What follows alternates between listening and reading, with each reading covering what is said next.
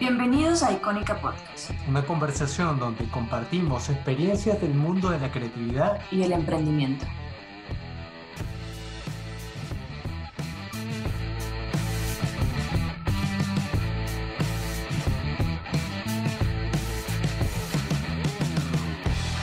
Hola, Aini, ¿cómo estás? Hola, Dani. ¿Qué más? ¿Cómo le ha ido en esta semana? Muy fino, muy fino. Estamos aquí en nuestro primer episodio. Después de tanto tiempo, qué fastidio, ya quería grabar desde hace tiempo y no sabía cómo. Pero bueno, ya estamos aquí. No sé si es fastidio realmente lo que siento, pero sí es, es como, wow, por fin, ¿no? Por fin nos decidimos a, a dar ese paso. Sí, tal cual. Pero, ¿por qué estamos aquí? ¿Por qué icónica? Porque, por lo, por lo menos para mí, eh, por los tantos años de experiencia, aunque parecen, mm, si sacamos la cuenta, no son tantos, pero sí ha pasado mucho. Eh, desde hace un tiempo había sentido como la necesidad de decir las cosas, de contar mi experiencia, no para, para hacerme notar como un tipo modelo a seguir o un gurú de nada, sino para, para mostrar que en las vivencias de otras personas se puede también alguien reflejar eh, y ojalá que le sirva de, algo, de apoyo, de guía, de dirección o, simplemente para desahogarse, simplemente para que se reconozca y se sienta bien, se sienta... Mm, no se sienta solo en, el, en la trayectoria de... La trayectoria que, que esté tomando, ¿no? Bueno, yo también, yo tengo más de 15 años de experiencia y yo no sé de dónde ha pasado volando, tanto en diseño como publicidad, creatividad y como emprendedor. Entonces, hay muchos temas de los que quiero hablar porque es un camino arduo, es un camino difícil, pero también que te da mucha satisfacción, muchas buenas experiencias y que hay que aprender a saberlo llevar porque realmente vale la pena. Eso sí, no es un camino de rosas como todo el mundo cree y hay que aprender, hay que aprender del mismo y seguir creciendo y es un crecimiento que nunca para. Y lo que más se aprende en ese camino es a caerse y a, y a levantarse al mismo tiempo, pero digamos que, uff, no, eso es un camino en donde si uno deja de intentarlo y se queda allí en un, en un solo sitio, pues te estancas y, no pasa nada con tu vida, no pasa nada mejor, ¿no? Este, también en mi experiencia, yo tengo cerca de 10 años casi eh, como creativo y eh, eventualmente como, como emprendedora en algunas cosas, este, me he dado cuenta que es de intentos, de un montón de intentos, de no es uno ni dos, son por lo menos 18.350. en cada actividad que uno se, se plantea, ¿no? O mejor dicho, en cada meta que uno se plantea. Y que nunca sale bien a la primera, ni a la segunda, ni a la tercera, y uno termina creando un portafolio de, de experiencias, un portafolio de vivencias, un portafolio de caídas y también de levantadas y un portafolio de, de de caminos posibles que se pueden seguir para lograr los objetivos. Y, eso es lo que eh, tú y yo, pues durante tanto tiempo tratando de crear el podcast, queríamos venir aquí a compartir eh, esos portafolios de, de experiencias y de vivencias que ambos hemos ido desarrollando a lo largo de, tan poquitos años de, vida profesional. Y... Bueno, poquito, poquito no creo. A mí me parece poquito porque tú lo acabas de decir, o sea, no se sabe en qué momento sucedió. Yo hasta ayer me acababa de graduar y tenía todas las esperanzas y que sí, toda la emoción, ¿sabes? Esta adrenalina de que yo voy a cambiar el mundo con todo lo que acabo de aprender en la universidad. Y cuando te vas a la realidad, pues es una bofetada de esto no se hace como tú venías soñando, sino esto se hace de esta manera y tienes que adaptarte a las mil formas de hacer las cosas. Sí, tal cual. Yo creo que todos nos pasa eso. Cuando salimos de la universidad venimos con esa idea romántica de, de que vamos a cambiar el mundo de una vez y todo va a ser perfecto. Y no, no, luego la realidad, pácata, te da por la cara y te deja en el sitio. Pero sin embargo, la persona que persiste y se queda allí luego va viendo cómo, cómo le saca fruto a todo. Porque realmente creo que ese es el proceso. El proceso es eh, primero la idealización romántica y todo va a ser perfecto. Luego viene el, el coñazo, como decimos nosotros en Venezuela, que, que te deja en el sitio y luego no quieres ni moverte. Pero sentado, sentado ahí que no, no te das cuenta. Y que no, no, yo no vuelvo a intentar nada en mi vida y que esto no sirve, luego viene la negación y el mundo es horrible, mis jefes son horribles, mis clientes son horribles, yo soy horrible. Todo el mundo lo hace mal, yo quiero, yo lo yo yo tengo la fórmula perfecta para hacerlo bien y resulta que también sucede que, que parte de, de tus años de experiencia laboral haces las cosas como tú las haces, sobre todo los freelance, a los freelance no sucede eso. Haces las cosas como tú quieres y es tu propia fórmula, pero te sigues sintiendo un poquito vacío. O sea, no estás del todo lleno porque ahí también te das cuenta que tú tienes un montón de cosas que aprender. Sí, es que hay que salir de esa fantasía y entonces hay que caer caer es necesario para que bajes y tengas una dosis de realidad. Y una dosis de realidad no significa volverse completamente negacionista ni, ni decir todo es una mierda.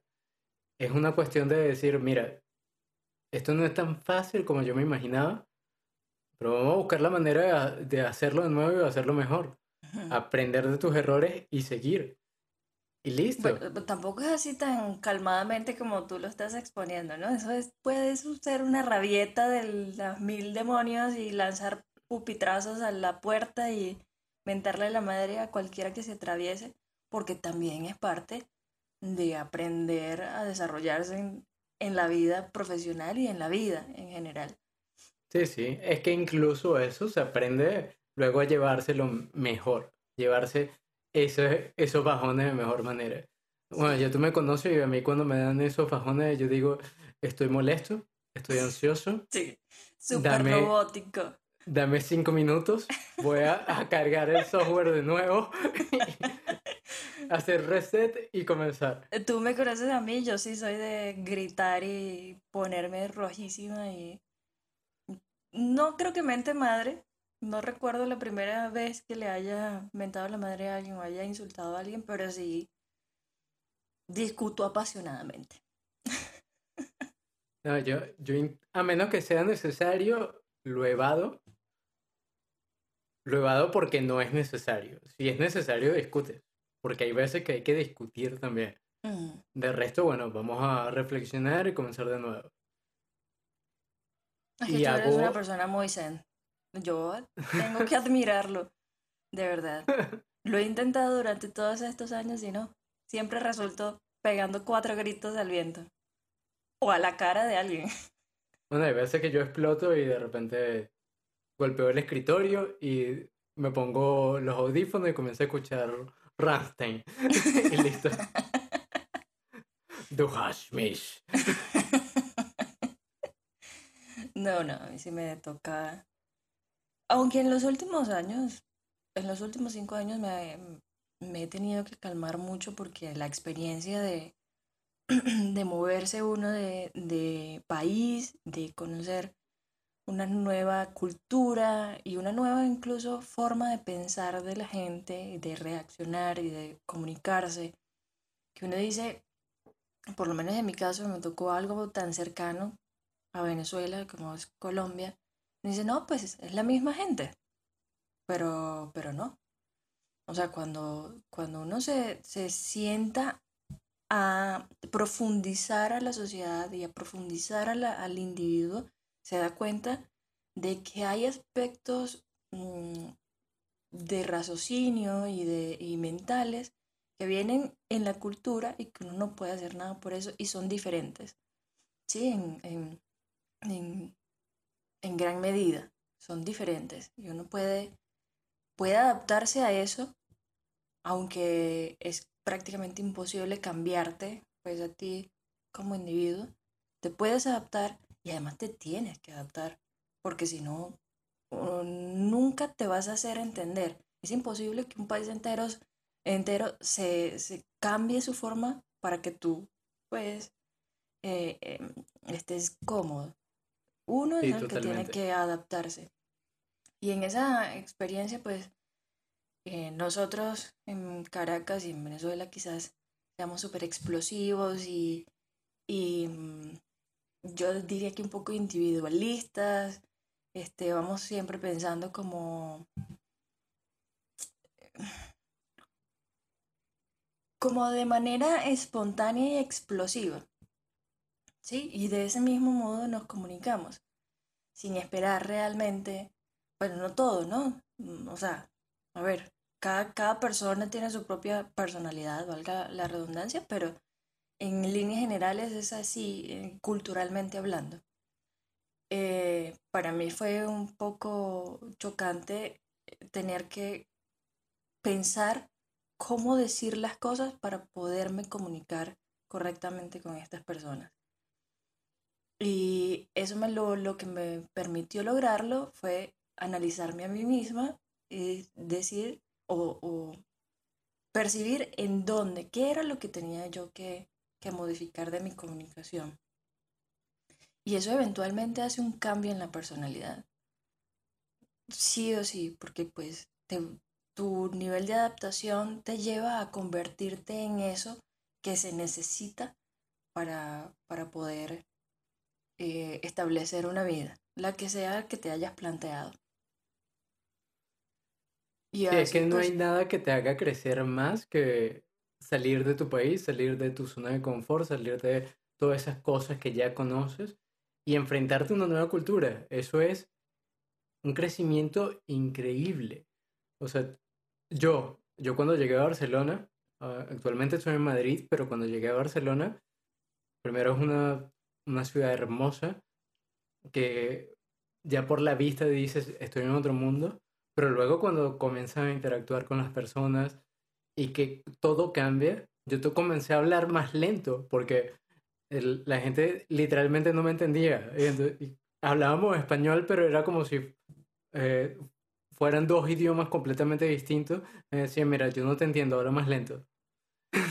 sí, y es que uno es el que tiene que modificarlo, porque pues eh, estás en casa ajena. Sí, tal cual. Y entonces hay muchas cosas que cambian, mientras que uno en, en Venezuela es extremadamente cercano y hace panas muy, muy rápido y todo es un abrazo y somos gente de mucho contacto. Llegas a culturas donde es totalmente distinto y yo, mira, ya va, ya va. Aquí la manito y vamos bien. sí, sí, sí. Ya nos conocemos tres meses, pero todavía no me abraces. Sí, sí, sí. Y eso que yo puedo decir que incluso estando en Venezuela no, nunca he sido una persona tan cercana, ni tan cariñosa, ni, ni nada por el estilo. Intento, intentaba siempre ser como súper propia, ¿sabes? Como este, educación ante todo. Eh, la confianza muy limitada, digamos, esa invasión del, del, del espacio personal muy limitado, lo que culturalmente está permitido, pues el beso en la mejilla y ya. Y, y muchas veces decía que no. O sea, no, pues salúdame normal, un hola y ya. Ya con eso sé que te estás dirigiendo a mí. Pero es distinto, o sea, uno le, le choca un poco cuando llega a una cultura en donde aquí en Colombia pues, la gente es igual de cercana, pero no tanto como en Venezuela. y no lo ven tan mal que uno diga, hola y ya, y no salude de beso ni nada por el estilo.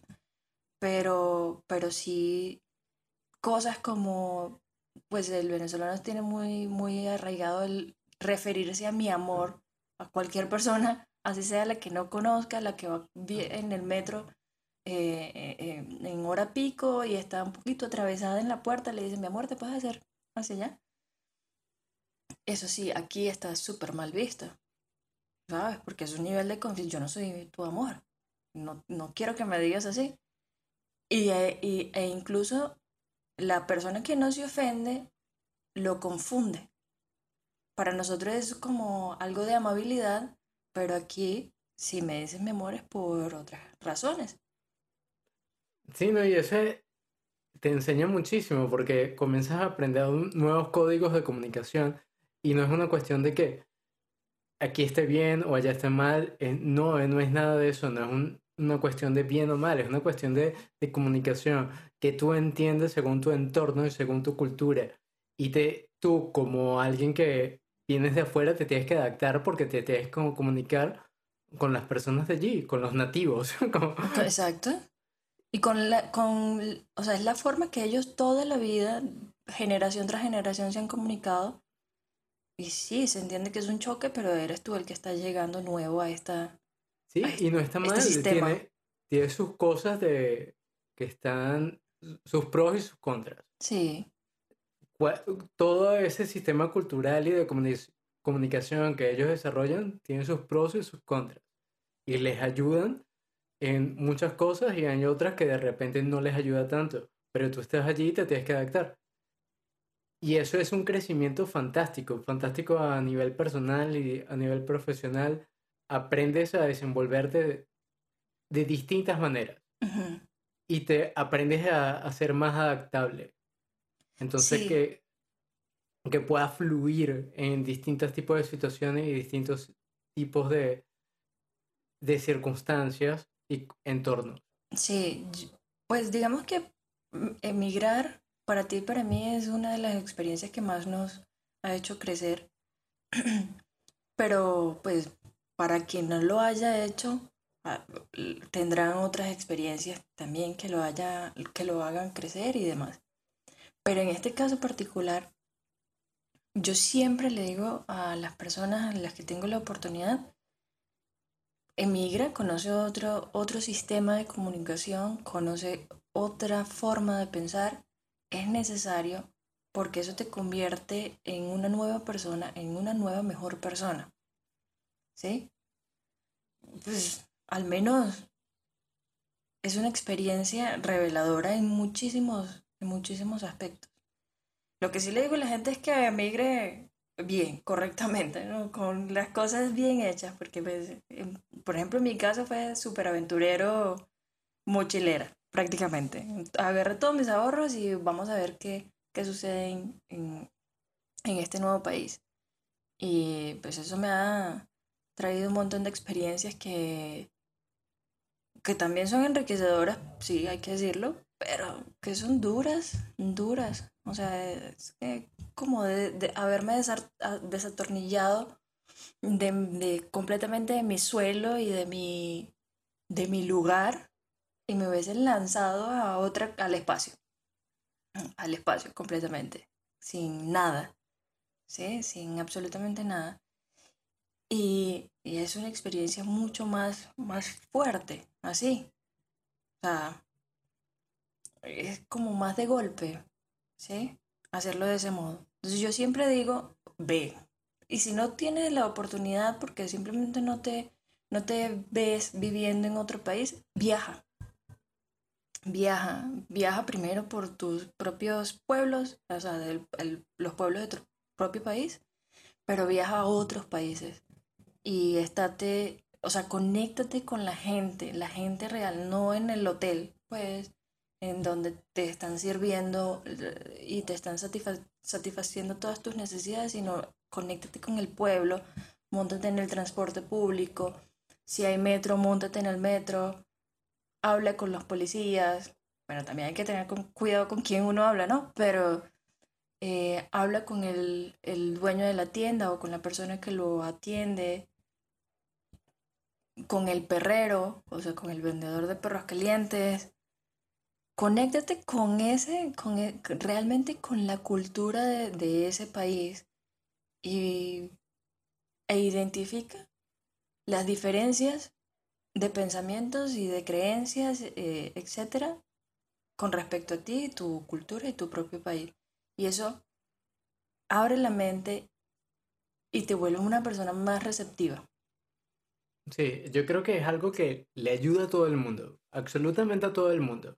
Pero definitivamente si eres creativo o eres emprendedor, es indispensable. Es algo así como, tienes un dinerito ahorrado, si puedes, vete tres meses al menos y vive en otro sitio, con una cultura totalmente distinta, vive la experiencia y te explota la cabeza.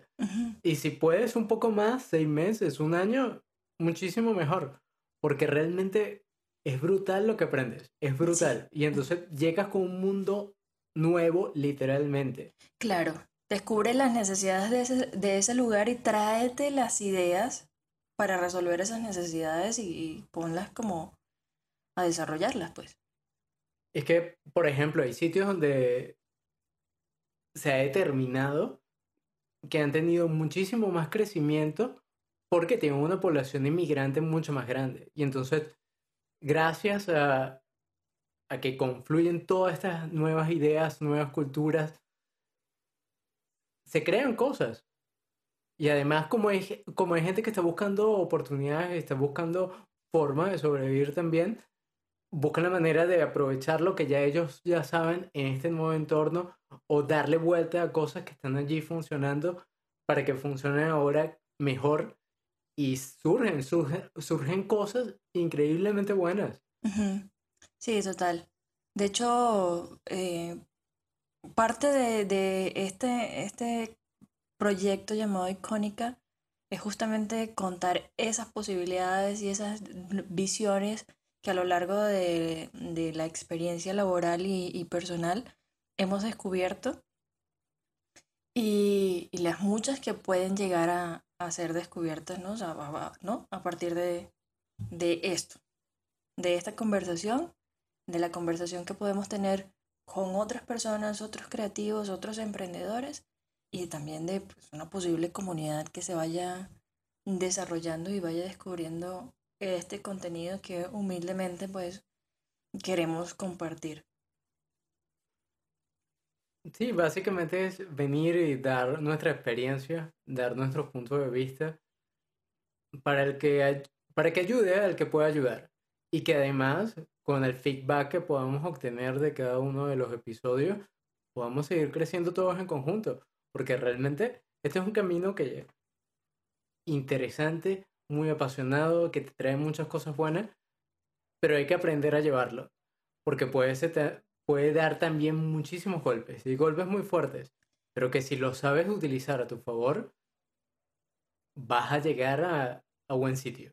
Y aprender a reconocer el trabajo en equipo, que a veces eh, como creativos nos cuesta un poquito eh, darle el valor y la importancia que merece a la colaboración con otras personas. Sí, definitivamente es un tema del que me gustaría hacer un episodio entero, Sí. porque el ego del creativo es algo fuerte, fuerte, Sí. y, y, y está allí siempre en, nuestro, en nuestros medios y nos afecta, nos afecta personalmente, nos afecta profesionalmente. Se cierran muchas puertas gracias a, a ese ego desmedido que a veces es necesario para que le des valor a, a tus ideas y a lo que estás creando y, y a tus emprendimientos también. Pero si no lo controlas, te puede llevar a la mierda. Sí, sí, sí, sí. O sea, te cierra puertas eh, porque otras personas te cierran, ya no te quieren dar oportunidades y al mismo tiempo tú mismo te las estás cerrando porque por tu ego no te acercas a, a alguien más o no te acercas a una agencia o no te acercas, sí, em, o no te atreves a, a tomarle la, la idea o la palabra a otra persona como que te dio un consejo para tu emprendimiento, etc. Ese ego del creativo es muy interesante para, para conversar y tiene una cantidad de tela que cortar. Y allí lo podemos mezclar con el ego del emprendedor también, que funciona de manera similar, tiene sus diferencias, pero que es bueno también controlar. Controlar para triunfar como emprendedores. Seas o no creativo, porque realmente eh, aquí en Conecta vamos a estar hablando de esto, vamos a estar hablando del área de creatividad, vamos a estar hablando del área de emprendimiento, para poder ayudar a todos los que pueda servirle esta información. Sí, eh, como te dije anteriormente, es como conectar con, con quien quiera consumir este, este contenido. Que, bueno, nosotros como hacemos todo al revés, y ya estamos llegando al fin de este episodio, deberíamos presentarnos. Ah, sí. es cierto. ya dijimos nuestros nombres, pero de repente una breve descripción para que sepan quiénes somos y sepan a quienes escuchan en los próximos episodios y podamos ser una familia, ser una familia de que se ayuda y se colabora para seguir creciendo. Bueno, adelante, te cedo el micrófono. Toma el listón. yo soy Daniel Zapata, eh, soy de Venezuela, actualmente vivo en España específicamente en Madrid, me dedico al diseño, tengo, no sé, más de 15 años de experiencia, yo no sé cuánto tiempo ya tengo de experiencia, pero eso es muchísimo, ha pasado volando, he trabajado con diseño, marketing, he sido emprendedor, he trabajado con marcas muchísimos años, tanto en comunicación de marcas como el, la creación de marcas para nuevos emprendedores. Y es algo que me encanta, es algo que me encanta, que me apasiona, me gusta estar ayudando a otros en sus proyectos para que le den vida y los puedan hacer crecer. Muy bien. Y bueno, y... Un placer conocerlo. El placer es mío también. El conocerme. Ahí hablando del ego del creativo, ¿no? No, no, ya ese es el, el humor del creativo. Bueno, yo soy Ainaru Méndez. Eh, no se preocupen si no pueden pronunciar mi nombre de una. Este, soy diseñador, diseñadora gráfica. Tengo cerca de 10 años de experiencia. A Daniel lo conozco, primero fue mi mentor, luego mi jefe y ahora somos muy buenos amigos. Eh, antes que, colegas y, colaboradores.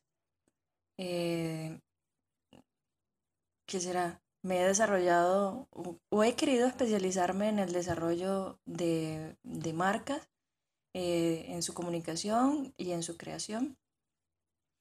Eh, tengo mucho, mucho de experiencia en la colaboración con nuevos emprendedores y micro, microempresarios para la creación de, sus marcas y eh, también he incursionado un poco en el marketing, en la publicidad em, y, en un montón de cosas más. Porque también he intentado emprender con, con, negocios que no tienen ningún tipo de relación con el arte o con el diseño. Eh, es un nuevo mundo, es un mundo completamente distinto al creativo, pero es extremadamente interesante. De ahí es donde uno se puede eh, convertir en, varios, en varias personas, en, en una misma persona, ¿no? Ser creativo, tener una visión creativa en la comunicación y en, la, y en el arte también se puede decir ser un creador, pero también puedes eh, hacer negocios, o al menos hacer el intento que fue mi caso. Sí, tal cual. Por ejemplo, yo creo que cuando tenemos este tipo de personalidad, que somos un poquito multidisciplinares, eh, nos encanta estar aprendiendo y eh, tomar conocimiento de todos lados. Y eso es genial porque realmente cuando queremos crear, crear marcas, crear negocios, todo ese conocimiento sirve. Y hay gente que de repente me pregunta, Daniel, ¿y qué estás leyendo ahora? ¿Por qué estás leyendo de física cuántica? ¿Por qué estás leyendo de psicología? ¿Por qué estás leyendo de, de neurociencia? Eh, y yo que, primero, porque soy un malvado nerd. Y segundo, segundo, me encanta. Y tercero, me sirve. O sea, todo este conocimiento me sirve. Me sirve a crear nuevos proyectos, me sirve a crear nuevas ideas, tanto para mí como para otros, y ayudar a, a unir todo esto en, en, pro de crear cosas, cosas interesantes, crear proyectos interesantes. Y si no me sirve a mí, le sirve a otro. Y es algo que disfruto. Entonces, mm, de repente hay perfiles mucho más especialistas. Eso es un tema que también tenemos que hablar, que está aquí agendado del especialista versus el generalista. Yo soy un poco más generalista que especialista, sin embargo tengo un conocimiento técnico muy avanzado de ciertas áreas.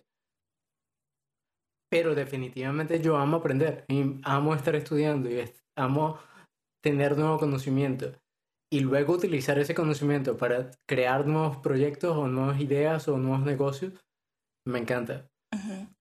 Y ese conocimiento dárselo a otros, ¿no? Que es el caso de este proyecto que ahora estamos desarrollando después de casi un año. de no, no, este no salió bien. Ahora vamos a ver cómo, cómo grabamos un intro. Imagínate, dos personas que no tienen experiencia y que es evidente que los nervios los ponen tartamudos intentando comunicar eh, ideas eh, pues a través del, del, del aula y de la locución. Pero de eso se trata, ¿no? Y lo que acabamos de decir, de intentarlo. A lo mejor es un completo fracaso, pero a lo mejor no. Y yo apuesto por el que va a ser va a ser bien recibido. Quizás no el éxito así que nos convirtamos pues en, en figura pública, pero va a gustar. Yo creo que ya con que lo escuchen un par de personas y le saquen provecho, yo me doy por satisfecho. Obviamente si lo escuchan miles de personas, muchísimo mejor, porque estaremos ayudando a muchísimas más personas. Y eso me satisface. Sí. Lo otro es que sí, definitivamente comenzar fue un reto porque ambos que venimos del área visual, yo he trabajado con edición de vídeo y con dirección de, de vídeo, pero nunca, nunca había tocado la parte de audio tan profundamente. Había hecho una que otra maqueta en Audition, cortipega. Sí, sobre template. sí, pero luego cuando, cuando vienes y comienzas a estudiar todo esto es una locura. es un mundo. Es un mundo entero, es como cómo grabo, y cómo divido los canales de audio, y luego cómo ah, es que hay canales de audio. y cómo lo edito, cómo hago, cómo limpio el sonido. Pero bueno, entonces nos disculparán si no tenemos el mejor sonido en este momento, pero lo iremos mejorando. Y, tampoco, y también la, no la mejor dicción, vamos a escucharnos y luego repararemos en eso. Sin embargo, yo creo que lo estamos haciendo bastante bien para hacer el primer episodio y ser, estar bastante nerviosos. Ha estado bastante fluido. Ya ustedes nos dirán qué, les ha parecido. Espero que no, no los den tan no estén sangrando. Sí sean un poquito pacientes y, y, que, y que entiendan que, bueno, es, es la primera, somos primerizos. Pero seguiremos mejorando y haremos el mejor contenido para todos ustedes, para ayudarnos todos en conjunto a seguir creciendo, crear nuevas ideas y nuevos proyectos y llegar lejos. Eh, exacto. Quizás tener éxito sea la, la palabra, ¿no? Puedo hacer un podcast también de ¿De qué significa tener éxito? Sí, sí. también puedo no, hacer uno. No me pongas a filosofar, Aini, porque sabes que esto puede ser un podcast de filosofía de cinco horas. Sí. Y no. Sí, sí, sí. Bueno, eh, no sé si ya vamos cerrando. Tú me dirás. Sí. Gracias a todos los que nos han escuchado. Gracias, Aini, por compartir este momento con, conmigo. No, Y- un gusto.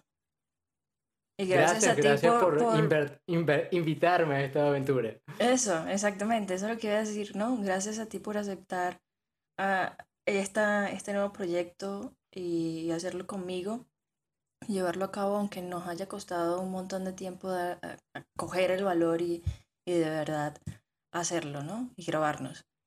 Este, muchísimas gracias. Ojalá que sea muy productivo, no solamente para, para ti y para mí, sino para quien pueda y tenga la oportunidad de escucharnos.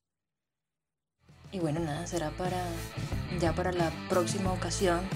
Esperamos que, que haya sido de utilidad y que haya sido divertido habernos conocido. Yo soy Daniel Zapata, Daniel Zapatas en todas mis redes. Y yo soy Ainaru Méndez, Ainaru Méndez en todas mis redes. Y esto fue Icónica.